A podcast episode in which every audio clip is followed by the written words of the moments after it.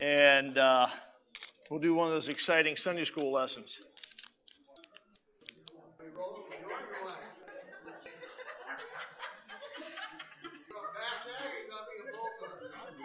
Who let him in? My goodness gracious. Okay, we're, we're going to be in 1 Kings uh, chapter 18. We're going to start in verse 19. Ron? He's giving me guff. Okay, uh, those uh, of you that uh, have been to Sunday school more than twice, you'll recognize this as um, Ahab, the bad king, assembles 450 um, prophets of Baal, and God works on them something fierce.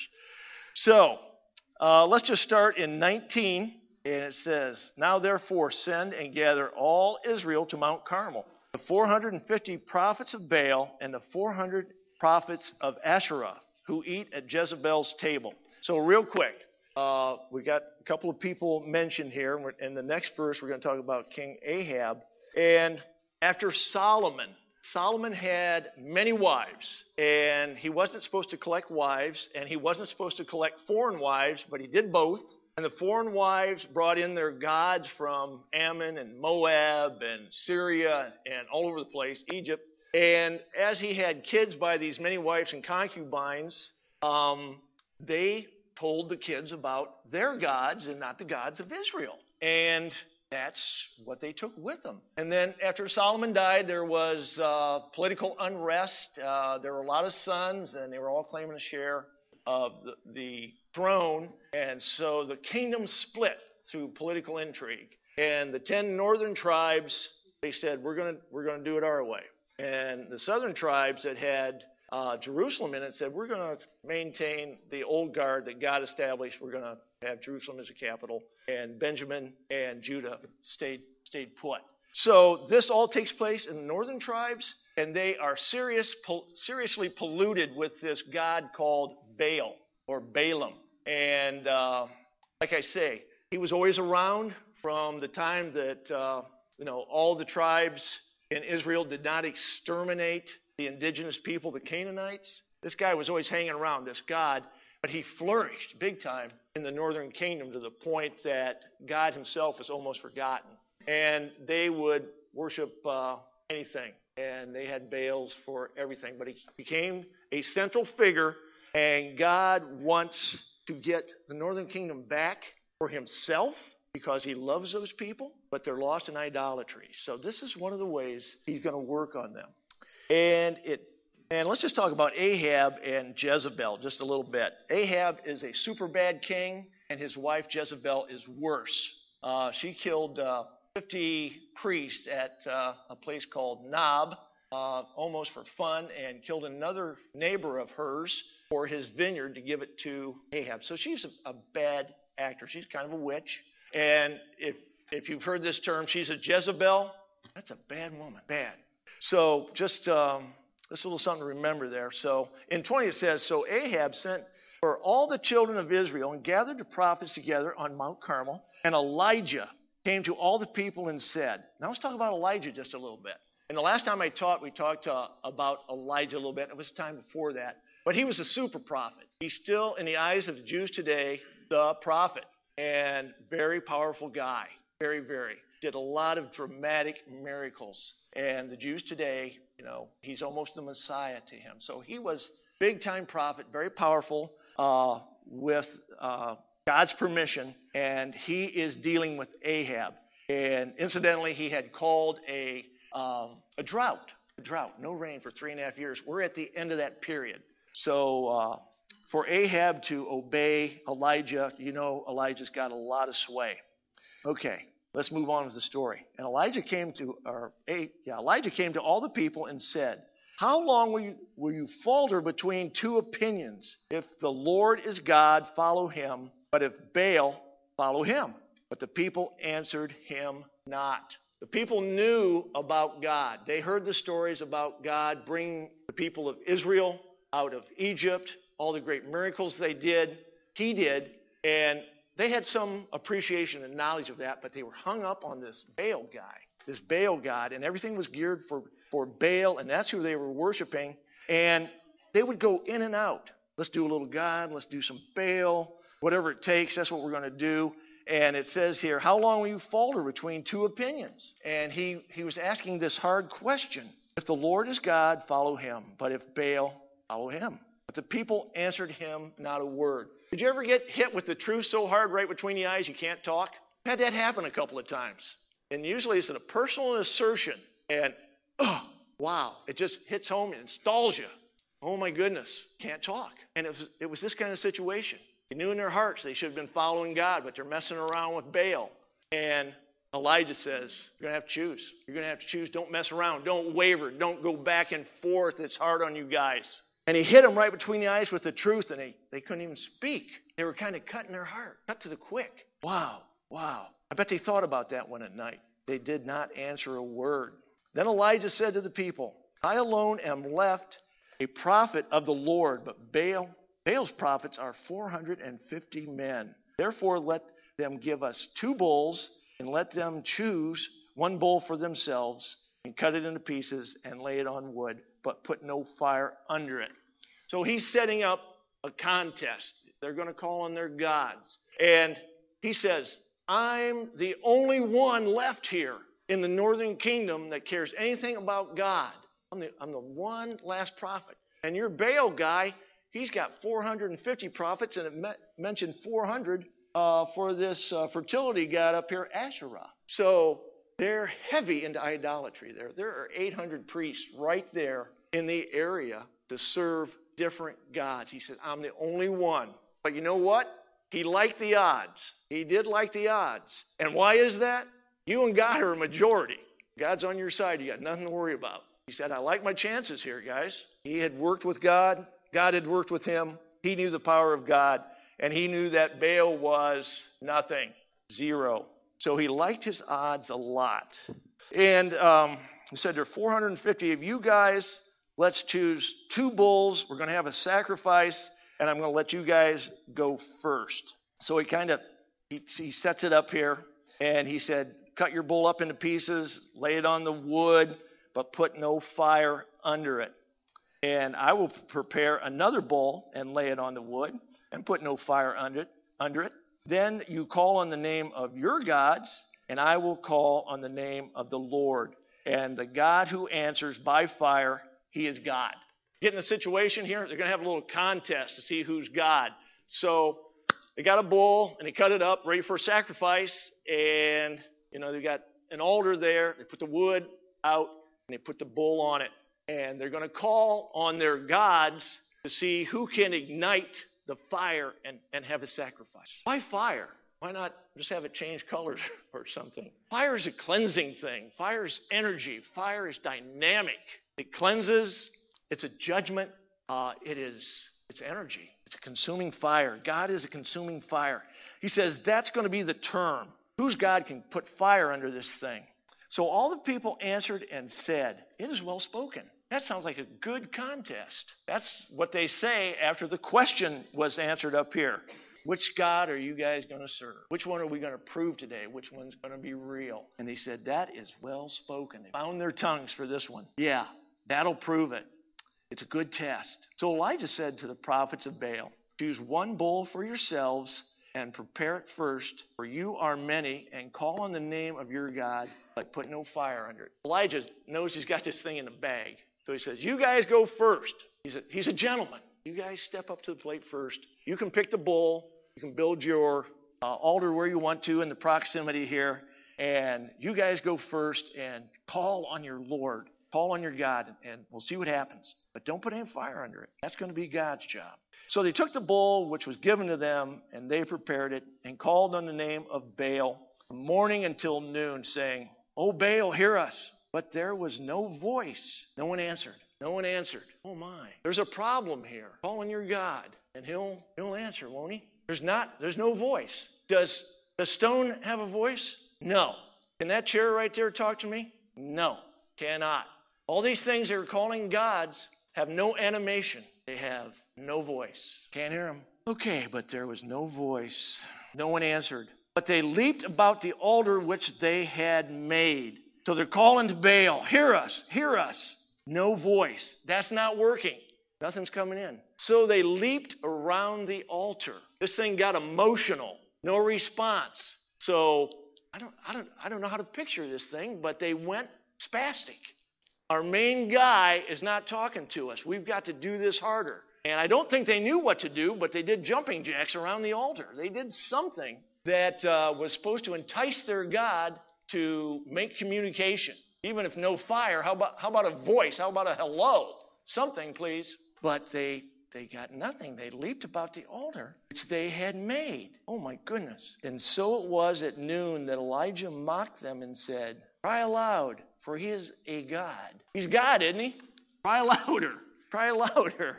And he gets very sarcastic here. He said, Cry aloud, for he is a God. Either he is meditating, or he is busy, or he is on a journey, or perhaps he is sleeping and must be awakened. Wow. Our God's a good God, but he's deaf. That's the, that's the only thing wrong with our God. He can't hear. He's done a lot of other great things, but he can't hear. You know what they'd be doing today? They'd have they'd be texting. Baal, we are uh, backspace. We are on Mar- Mount Carmel. 450 guys. Where are you? You. Period. We got the guy right behind him. He's got his tablet out. He's got his tablet. He's writing on there. Baal. Long time no see. You know, just imagine what kind of technology they could use today to get through to him. I got a smartphone, 4G. The priest says, gee whiz, Baal, help me. Wow, 4Gs, you're not getting through. Okay, not an answer from this guy. He must be sleeping and must be awakened.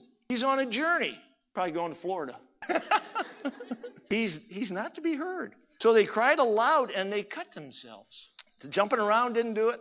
And they cried aloud until blood gushed out of them. And a couple of times in God's word, it says, don't do like the pagans. Don't cut yourselves. Don't cut yourselves. It says that a couple of times. And God says that's a real pagan thing. And, you know, I'm kind of out of it as far as what society's doing and young people and things like that. But I hear about kids cutting themselves, which is a real, real pagan thing. Baal, Baal, he's, he's got an association with Satan because he's pulling people away from God. And I assume that this cutting that's going on in our youth today is uh, satanically associated. And God says a couple of times in His Word, don't, don't cut yourselves. Don't cut yourselves. So that's a real caution for them. But here we have these pagans that are doing it. They're using knives and lances until blood gushed out of them. They're really anxious to hear from their guy, Baal. And when midday was past, the prophets uh, they prophesied until the time of the offering of the evening sacrifice. And I'm, I'm pretty sure that's about six o'clock. So for six hours, they're, they're working their God, working their God. They're cutting themselves. They're crying out. They're leaping on the altar.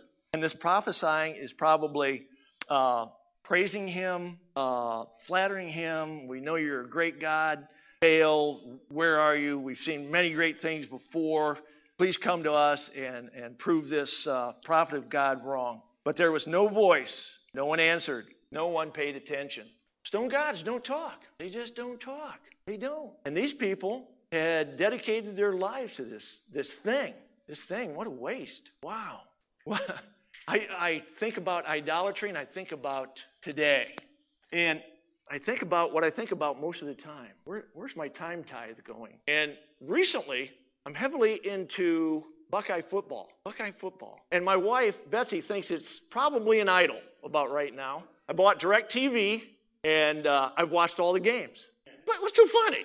You're an idol, idol worshiper too, aren't you? You are. And I record the games. And I record them, and I've watched the last game three times. You know what? You know how many hours that is? That's a bunch of hours. It's a bunch of hours.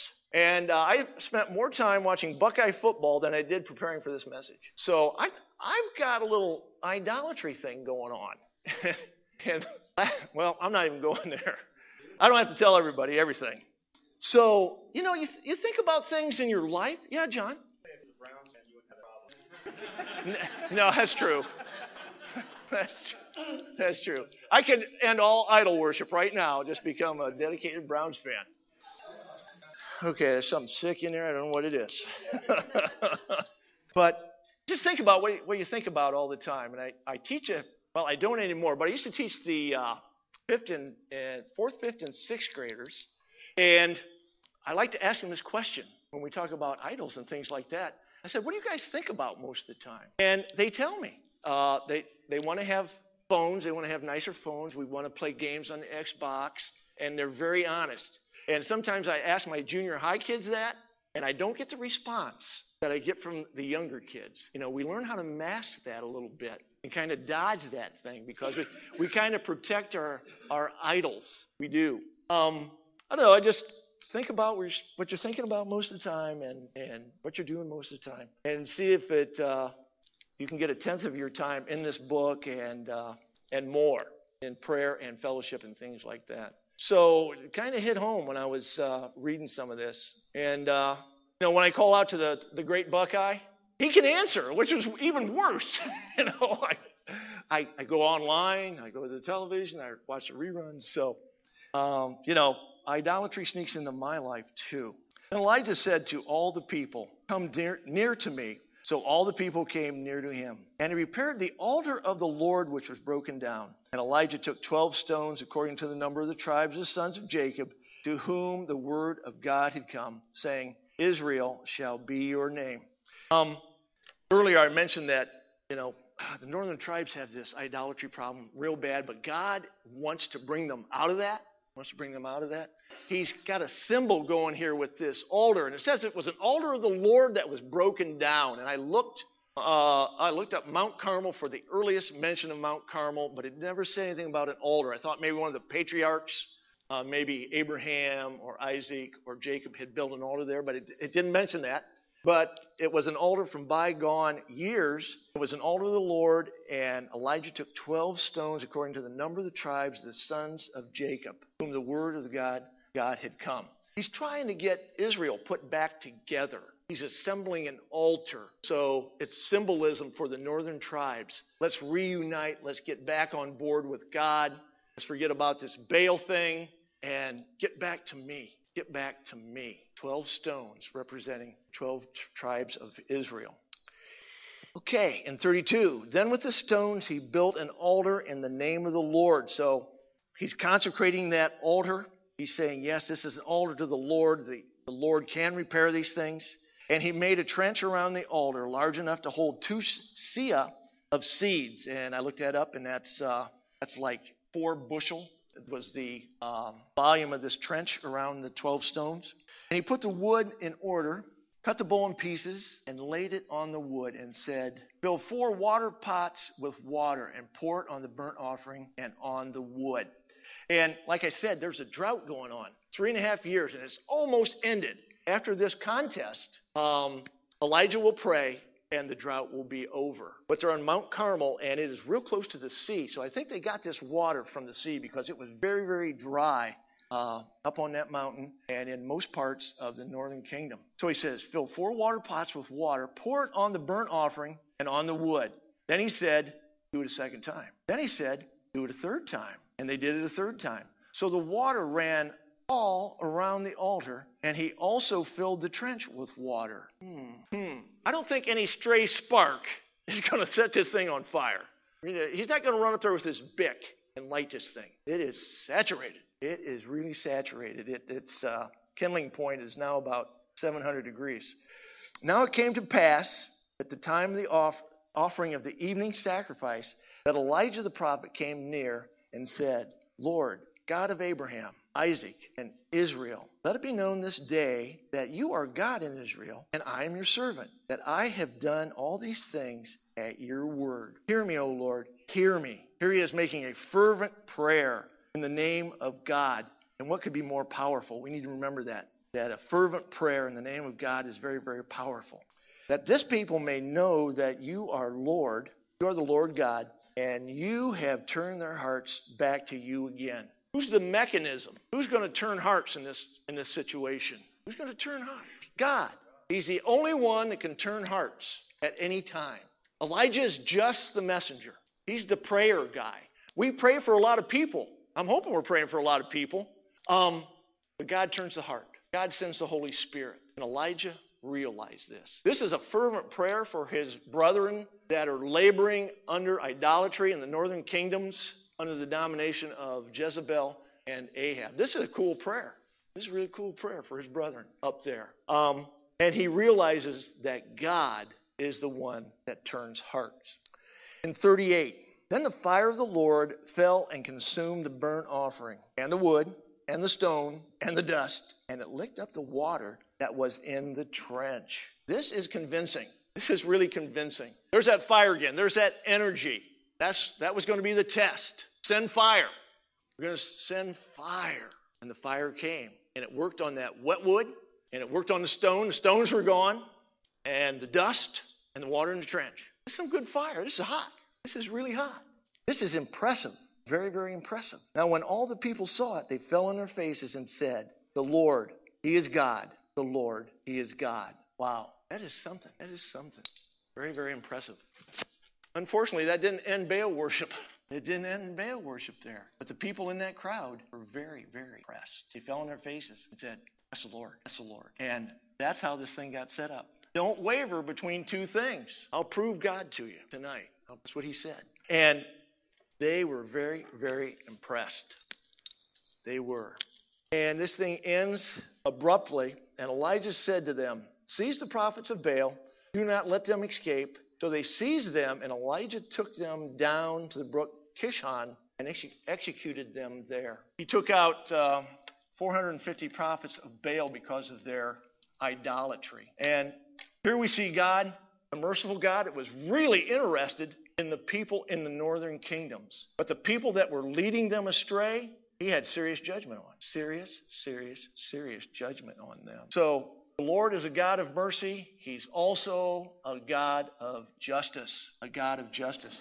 And we have to remember that. And I think as we look at the world today and end time things kind of add up and progress, that there's a judgment coming, there's a real judgment coming. Um, we will escape that by the rapture, but the people who believe in Baal's, they are they're going to be in trouble. They're going to be in real trouble. And uh, there's a deception that will be around, like the deception these people had in Baal, and they there's a real priesthood associated with that. Is that deception what kids learn in school about uh, evolution? Is that the deception? Will it be greater and grander than that? Will the disciples, will the priests of that, um, what am I want to say, that teaching, Will they get that kind of uh, judgment? I think that's what it says. I think that's what it says in the latter days. That kind of thing will happen. Um, our God's a mighty God. He's mighty for salvation, but He is a just God. Amen. Amen. Questions on that? Yeah, Rose. Yeah. Right. Right. Oh, yeah. Right. And when the Baals came into the land, I, I looked it up, and they had little statues that they carried around, and they could hold them. And God said an unusual thing at Mount Horeb.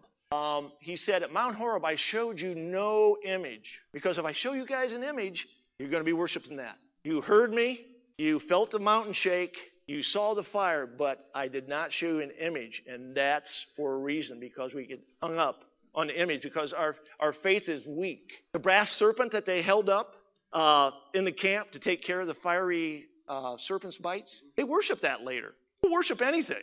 We'll worship anything. Good comment. Real good comment. Yeah. Elijah and Ahab. Ahab sees Elijah and says, Are you the guy that's been troubling Israel? And Elijah just responds, Not me. You father, father. Yeah, you, you were one verse ahead of me right there. But uh, Ahab was really looking for Elijah because he had turned off the rain. But he didn't dare touch him because Elijah, very powerful. Very powerful. No, he was, he was going to demonstrate against uh, the prophets of Baal to turn the hearts of the people away from Baal. Yeah, he was going to save Israel. I just, I just like that. Are you the guy that know? Sounds like a presidential debate. Comments, questions? Yeah, John. Solomon, and he was wisest ever. Yeah. And it tells me wisdom is good without obedience. It is not. It is not. It's, it's, it's got to be the thing. It's got to be the thing. Yeah. Good comment. Ron. Oh, you know when Moses found out that Yeah. Yeah. We always battle the flesh, and uh, we know from history that you know, you know, within you know probably the same day, people are turning back because the flesh is strong. The flesh wants to sin. The world says it's okay to sin, and Satan will help you sin. And those three things are in operation. But the Holy Spirit's in you, and He can trump all those guys, all those factors. And you got to lean on that. And you, like John said, you have to be obedient. have to be obedient. You have to do what the Lord says. Keep you on the path. Comments? Okay, we'll pray and be on our way. Lord Jesus, we just thank you for your word, Lord. Um, we just thank you that, uh, you know, you're going after the people that's the hardest to touch, you know, the idolaters, Lord. Uh, continue to send your Holy Spirit into those dark, dark areas, Lord. Um, just thank you so much for your grace and mercy. But we must understand, uh, you know, the other side of you and, and part of your being is uh, justice, Lord. Um, the prophets of Baal did not escape. Uh, we have to remember that, Lord. Uh, Lord, be with these folks as they go into their week. Uh, bless them and bring them back on Sunday, if you would, Lord. We ask all this in your name. Amen.